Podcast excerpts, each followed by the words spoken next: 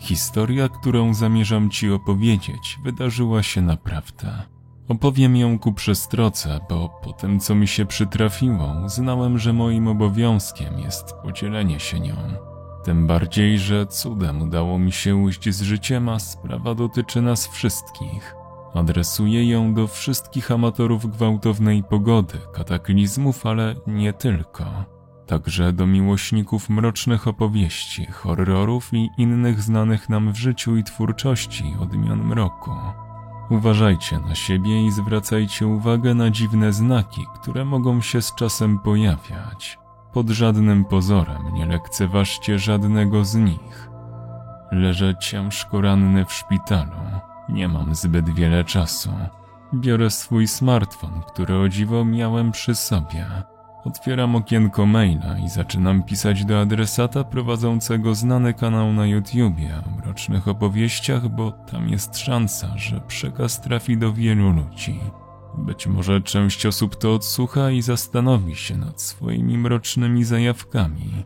Nim przejdę do historii, kilka słów o sobie. Nazywam się Damian, jestem po trzydziestce i od lat interesuję się amatorsko zjawiskami burzowymi. Uwielbiam robić zdjęcia i filmy chmur burzowych oraz błyskawic i piorunów. Jednak zawodowo pracuję jako sprzątacz. Odpowiada mi taka praca, gdyż lubię ład i porządek. Co więcej, jest też spokojna, bo wykonuję ją samemu. Idealna dla mojej niezbyt towarzyskiej osobowości. Pomimo mojego otwarcia na historię o zjawiskach paranormalnych, to nigdy nie doświadczyłem żadnej na własnej skórze, sądząc, że duchy widzą albo chorzy psychicznie, albo oświeceni wybrańcy, wróżbici, jasnowidzowie, a ja nie mam takich darów. Nigdy nie miałem z tym styczności, no, aż do teraz. Wszystko zaczęło się na początku bieżącego roku, 2021, choć z początku w ogóle tego ze sobą nie łączyłem. Pewnego styczniowego popołudnia przybyłem rutynowo sprzątać do obiektu, którym było miejskie schronisko dla zwierząt. Był to jeden z kilku obiektów, jakie odwiedzam w celu wykonania usług sprzątających.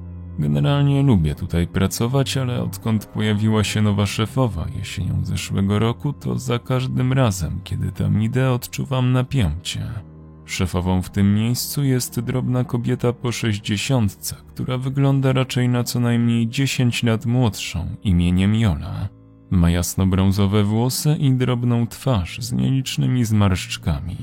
Dla przykładu, nosi niekiedy obdarte obcisłe dżinsy, a innym razem raczej dość drogie futra.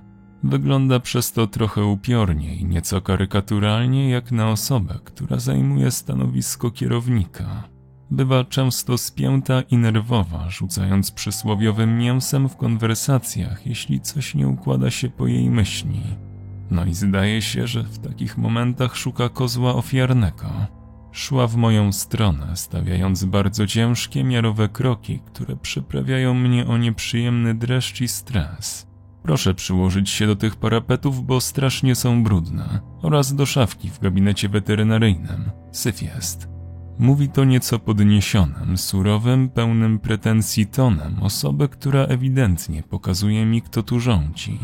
Mimo iż się przykładam, to czasami dla niej i tak nie jest to wystarczające. No ale nie będę się wykłócał, więc wykonuję polecenie. Mimo iż dopiero co wycierałem te parapety, to wytarłem je raz jeszcze, a szafka? No cóż, nie będę grzebał samemu nieproszony, bo jeszcze zbiorę ochrzan, że grzebie w medykamentach. Nigdy wcześniej nikt nie wymagał ode mnie, bym tam zaglądał. Zresztą ograniczona ilość czasu na sprzątanie nie pozwala mi na zaglądanie w każdy kąt. Pogoda tego dnia była pochmurna, a temperatura w okolicy zera sprawiała, że płatki śniegu delikatnie topniały. Sprzątałem sobie po tych uwagach dalej rutynowo biura, aż usłyszałem dziwne szuranie dochodzące z podwórka i liczne psie zawodzenia. Było jakieś dziwne, jakby momentami płaczące, ale nie przejąłem się nimi zbytnio. Często przychodzą tu przecież jacyś klienci adoptować psy, a pracownicy może coś mogli robić w tym czasie na podwórzu.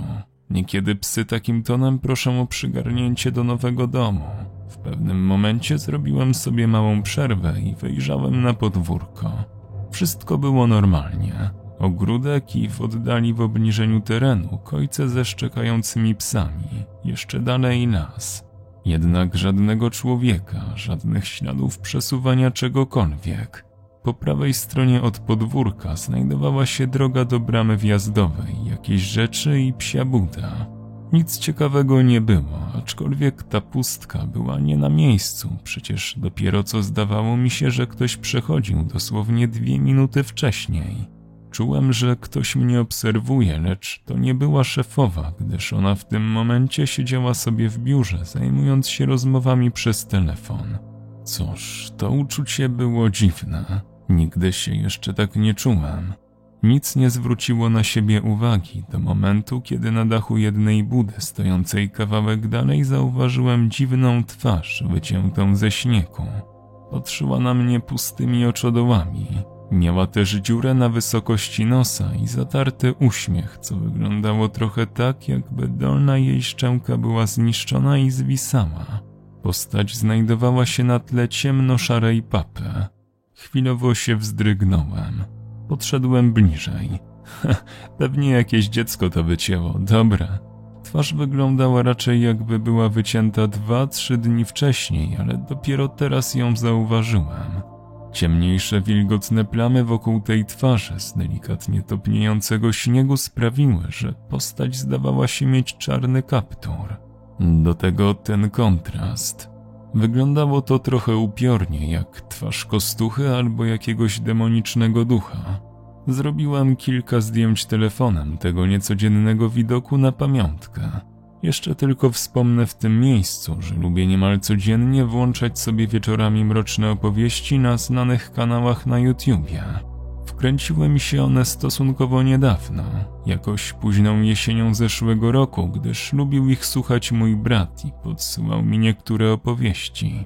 Zresztą, on to lubi różne dziwne rzeczy oglądać. Zaśmiałem się, że od słuchania tych historii o duchach i dziwnych miejscach czy zjawiskach widzę nagle coś takiego. Dobry materiał na jakąś mroczną opowieść. Uznałem, ale że nie mam aż takiego talentu i wyobraźni do pisania opowieści, to nawet nie spróbowałem. Kilka miesięcy później nadeszło lato, wraz z nim długo wyczekiwany sezon burzowy, który do tej pory był dla nas beznadziejny. O dziwnej twarzy ze stycznia już dawno zapomniałem, ale dalej wieczorami włączam sobie mroczne opowieści. Część z nich jest naprawdę ciekawa i przypominają mi okres dzieciństwa, kiedy bałem się nocy, miewałem zwidy i na każdy dziwny dźwięk się wzdrygałem. Wracając do sezonu burzowego, wiosną zdarzyła się tylko jedna burza godna uwagi i wyjazdu w teren z kolegami. Wspomnę, że działam na terenie województwa lubuskiego, tego województwa, które w ostatnich latach ma istnego pecha do burz. Te omijają to województwo graniczące z Niemcami, jakby ktoś rzucił tu klątwę. Wielu uznałoby to raczej za szczęście. Nie nękają nas aż tak bardzo takie nawałnice jak w innych regionach kraju. Kiedy jednak w końcu trafią się sprzyjające warunki pogodowe, wybieram się swoim starym autem Renault na otwartą przestrzeń lub niekiedy z grupą pościgową tworzoną z innymi pasjonatami. Jedziemy w odpowiedni teren, gdzie wyciągamy aparaty i robimy zdjęcia, a także filmy, które następnie trafiają do sieci na strony lokalnej grupy łowców burz, których jestem członkiem. Od razu zaznaczę, radzę mnie nie naśladować bez odpowiedniego przygotowania. Te łowy to dość ryzykowne zajęcie, które może, jak się przekonałem, stać się śmiertelnie niebezpieczne. W ciągu ostatnich lat dość mocno się spopularyzowało w całej Polsce za sprawą internetu i pewnie też reportaże w telewizji, bo część najbardziej medialnych łowców sukcesami popularyzuje tę pasję. W końcu nadarzyła się okazja na obserwację pierwszej letniej buszy. Był to już letni wieczór po gorącym dniu w końcówce czerwca. Sezon burz więc się rozkręcał i zbliżał do apogeum. Na nadchodzącą noc prognozy dawały dla naszego regionu całkiem obiecujące burze, zresztą pierwszy raz od ponad miesiąca. Burze te miały nadciągnąć z nad Czech i Dolnego Śląska. Śledziłem z kolegami w internecie mapy pogody i aktualne dane radarowe oraz test detektorów wyładowań. Burze były daleko, ale szybko mogły się formować pojedyncze ośrodki burzowe przed głównym frontem. Tym razem czekały mnie łowy w pojedynkę. Nikt nie chciał specjalnie formować ekipy pościgowej, bo nie był wcale spodziewany bardzo silny incydent. Poza tym koledzy mają swoje życie i obowiązki, a burze były spodziewane w drugiej części nocy i nad ranem, a ja jak wspominałem nie jestem zbytnio towarzyski i choć lekko boję się samotności, to mimo wszystko mi ona odpowiada. Akurat mogłem sobie tym razem pozwolić na nocne, samotne czuwanie, więc tym bardziej zdecydowałem się dołożyć starań, żeby jak najwięcej uchwycić. Końcu nie wiadomo ile będzie trzeba czekać na kolejną okazję. Przed zachodem słońca zauważyłem ławicę piętrzących się chmur kłębiastych nad głową. Sądząc, że może coś z tego być, wytypowałem dobre miejsce obserwacji w odległości około 4 km od miejsca zamieszkania. Spakowałem aparat oraz statyw, no i wybrałem się tam. Po przejechaniu obwodnicy i skręceniu na rondzie w pierwszy zjazd, znalazłem się na szosie prowadzącej do pobliskiej wsi. Jadąc nią kawałek, odnalazłem polną dróżkę po prawej. Skręciłem w nią i zatrzymałem się. Miejscówka była idealna. Nigdy wcześniej tu nie byłem, choć w poprzednich latach jeździłem w inne miejsca w okolicy z dość dobrymi widokami. Jednak żadna z nich nie może równać się z tym miejscem. Uznałem, że do końca sezonu to będzie moja główna miejscówka do obserwacji burz, które miałyby być w rejonie mojego zamieszkania.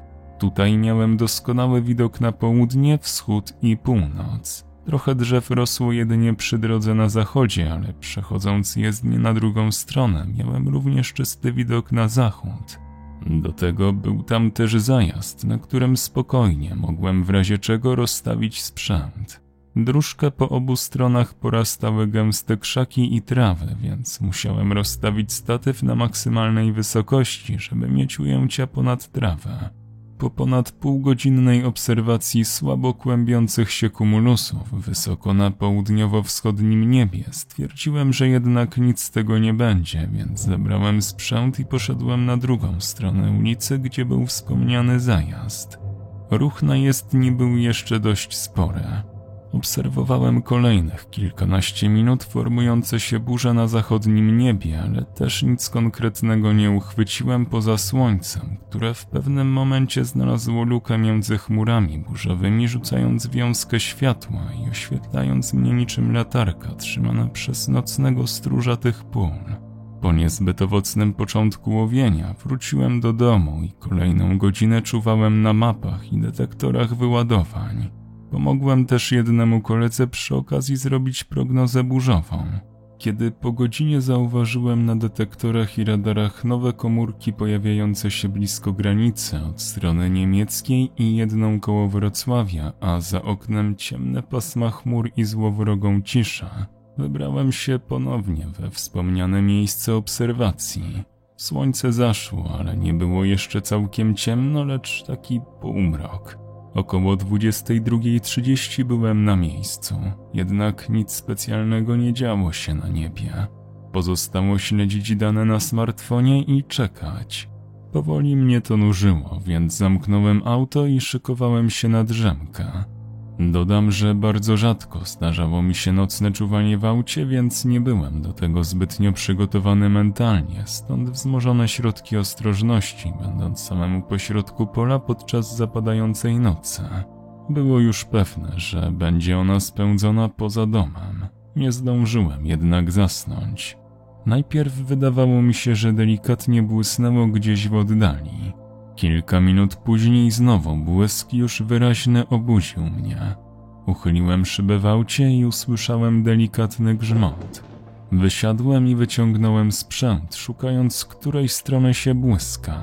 Szybko zlokalizowałem burzę na zachodnim niebie, gdyż kolejny błysk rozświetlił tam niebo, do tego dało się dostrzec pięknego pioruna.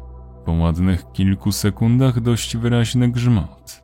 Jednak burza nie była zbyt aktywna, ale w dobrej odległości ode mnie, nie za blisko i nie za daleko. Czułem się bezpiecznie. Natychmiast rozstawiłem aparat na statywie i zacząłem robić zdjęcia. Po 15 minutach burza padła. Była to jedna z tych pojedynczych komórek burzowych, jeszcze daleko przed głównym uderzeniem frontu atmosferycznego. Na zdjęciach złapałem w sumie dwa bardzo dobre ujęcia pioruna z licznymi rozgałęzieniami i kolejne dwa słabsze. To było to, na co czekałem przez wiele miesięcy, a może i nawet lat. Nareszcie bardzo dobry materiał. Takich zdjęć jeszcze nigdy nie miałem okazji robić. Byłem mocno podekscytowany i zmotywowany na znacznie więcej wrażeń. Już miałem co pokazać. No ale jak wspomniałem, to miał być ledwie przedsmak tego, co dopiero miało nadejść. Po zaniknięciu pierwszej burzy, która narobiła mi niezłego apetytu na więcej, próbowałem coś złapać z odległych burz, wyłaniających się powoli nad południowym i południowo-wschodnim horyzontem, bo już się błyskało z tamtych okolic.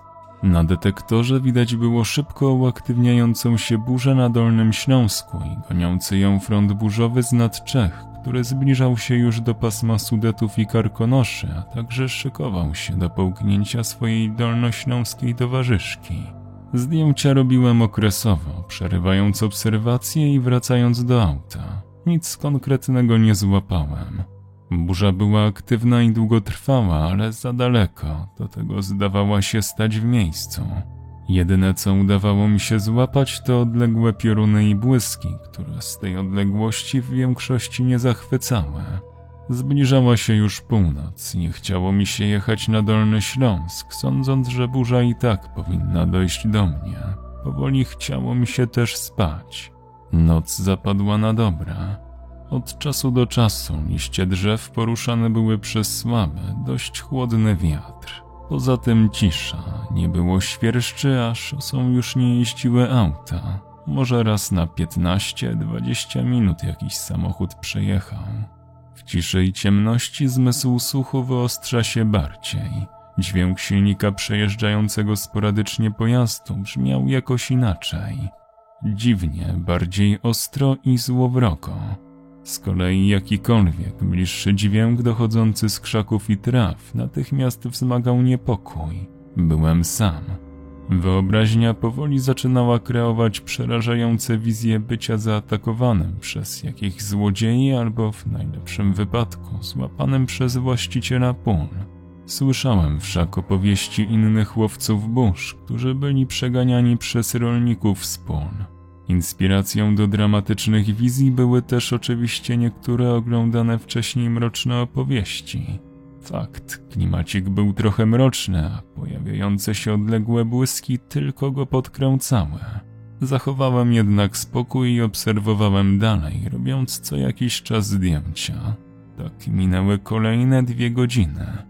Po drugiej nad ranem błyski stawały się coraz bliższe, a wyładowania bardziej widowiskowe, ale jeszcze zbyt dalekie, by złapać coś spektakularnego, choćby zbliżonego do ujęć z pierwszej burzy.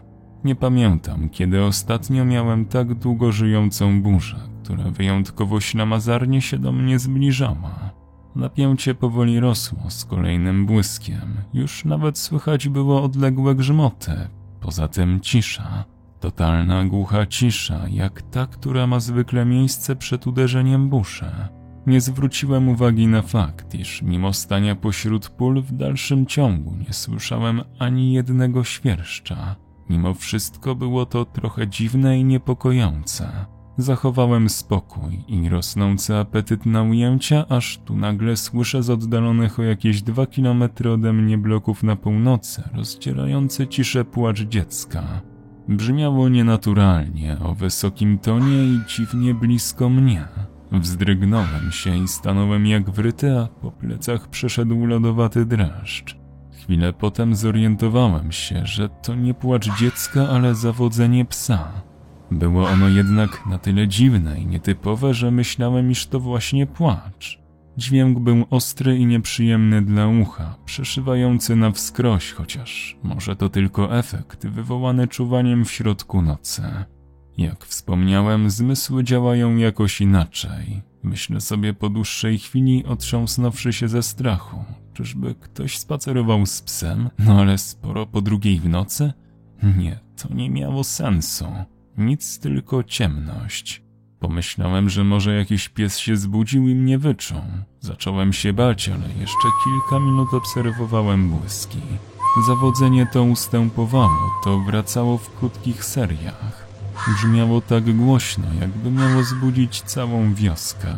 W końcu ustało, a ja na moment się uspokoiłem. Jednak niepokój narastał. Zastanawiałem się, czy przypadkiem ktoś lub coś się do mnie nie zbliża. Moje obawy szybko potwierdziły się, kiedy usłyszałem głośny szelest w gęstych krzakach kilka metrów ode mnie, w kierunku gdzie stał aparat. Stałem w tym momencie przy aucie i do aparatu miałem może ze trzy metry. Wystraszyłem się nie na żartę.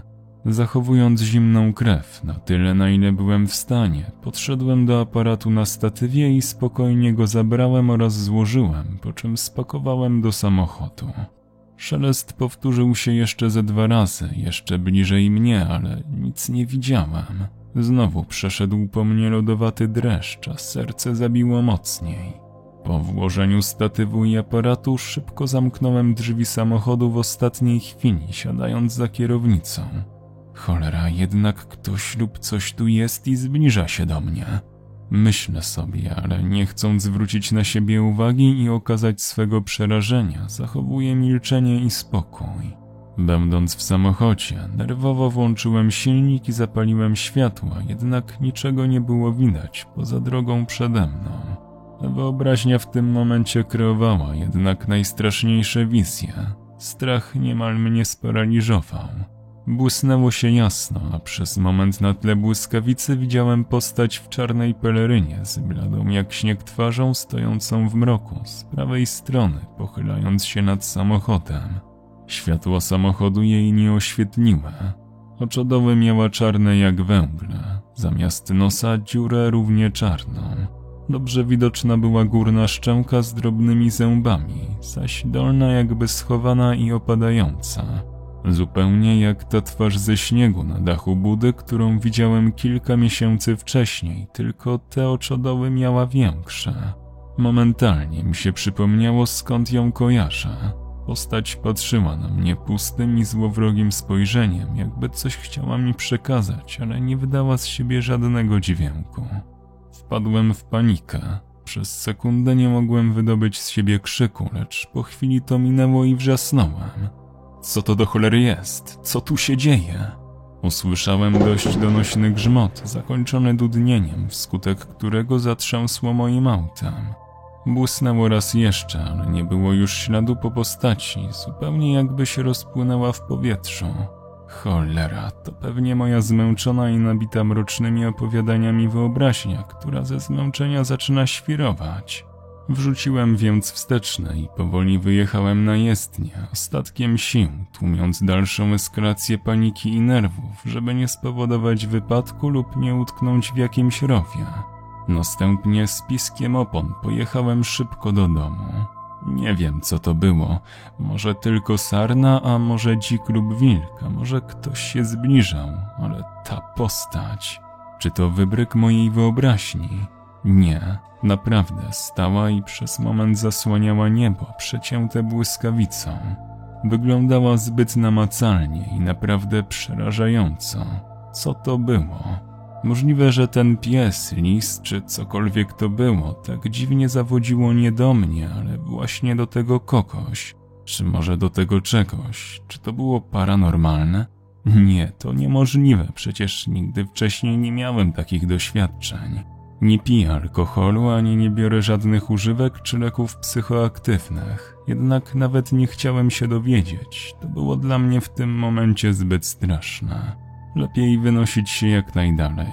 Myślenie racjonalne, mimo usilnych prób bronienia się, w końcu legło w gruzach. Tym razem się udało. Miałem szczęście, że ten ktoś pozwolił mi się oddalić, a ja zdołałem mimo wszystko opanować się za kierownicą podczas drogi do ronda.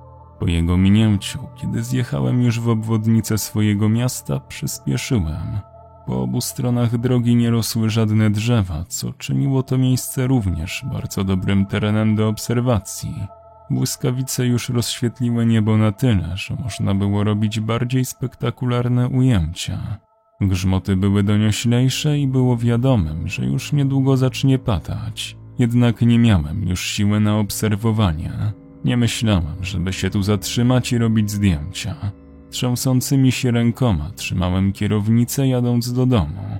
O tej porze ruchu ulicznego praktycznie nie ma. To coś chyba nie ścigało mnie, lecz nie miałem odwagi spoglądać w lusterka wsteczne, skoro nie widziałem kątem oka żadnych świateł pojazdu za sobą. Na szczęście do domu dojechałem bezpiecznie. Tuż po powrocie obserwowałem jeszcze chwilę z mieszkania, ale dałem sobie spokój. Niebawem rozpętała się wyjątkowo intensywna ulewa. Jeszcze kilka razy całkiem blisko uderzały pioruny, kiedy byłem już w łóżku. Nie miałem już jednak ochoty na obserwację. Strach okazał się być silniejszy od pasji. Bardzo też chciało mi się spać. Po tych kilku godzinach stania w polu i wyczekiwaniu nocnych spektakli oraz po tym przeżyciu miałem dość. Zasnąłem szybko i wyjątkowo głęboko, jednak sen miałem niespokojny, tak delikatnie mówiąc. Był to w istocie najgorszy koszmar, jaki kiedykolwiek mi się śnił i bardzo dobrze go zapamiętałem. Śniło mi się, że budzę się w swoim pokoju. Jest totalna nienaturalna cisza i mrok. Zauważam, że jestem sparaliżowany, a w moim pokoju jest postać w czarnym płaszczu z kapturem, która zbliża się nad łóżko. Zalewa mnie zimny dreszcz i pot. Staję nad łóżkiem, ale nie widzę twarzy. Chcę krzyczeć, ale nie mogę. Patrzy się na mnie milcząco. Wiem, że patrzy, mimo że nic nie widzę. Podnosi kościste dłonie i odkrywa twarz, ukazując blade jak śnieg oblicza z czarnymi pustymi oczodołami oraz rozciągniętą szczęką, mówiąc ochrypłym, niskim i mrocznym tonem. Jeszcze trochę i idziesz ze mną. A następnie coś w dziwnym języku, którego nie znałem i mrok pokoju został rozświetlony do białości przez potężny piorun trafiający w podwórko z naprawdę silnym hukiem. Obudziłem się znany potem na podłodze. Był już dzień. Kurna, na szczęście to tylko sen. Jezu, jaki on był realistyczny. Dokąd niby chce mnie zabrać ten pieprzony demon rodem z mrocznych opowiadań? Roztrzęsiony snem, szybko zapisałem te słowa upiora, które mi powiedział i opisałem scenkę. Przypomniały mi się dawne czasy, kiedy miałem różne dziwne sny, na przykład o byciu badanym wewnątrz statku obcych czy jakimś mnichu i to zapisywałem zaraz po przebudzeniu. Mój brat także jarał się snami, jednak ten to była zupełnie inna nika. O co tu chodzi? Jeszcze nigdy nie miałem takiego z senną marą. Mało tego, nigdy nie zdarzyło mi się zlecieć z łóżka z powodu snu. Słyszałem tylko, że mój brat kiedyś miał paraliż senny z malą zbliżającą się do jego pokoju. Kiedy zapisałem ten sen na kartce, wyjrzałem na podwórko. Wszystko było jednak na swoim miejscu.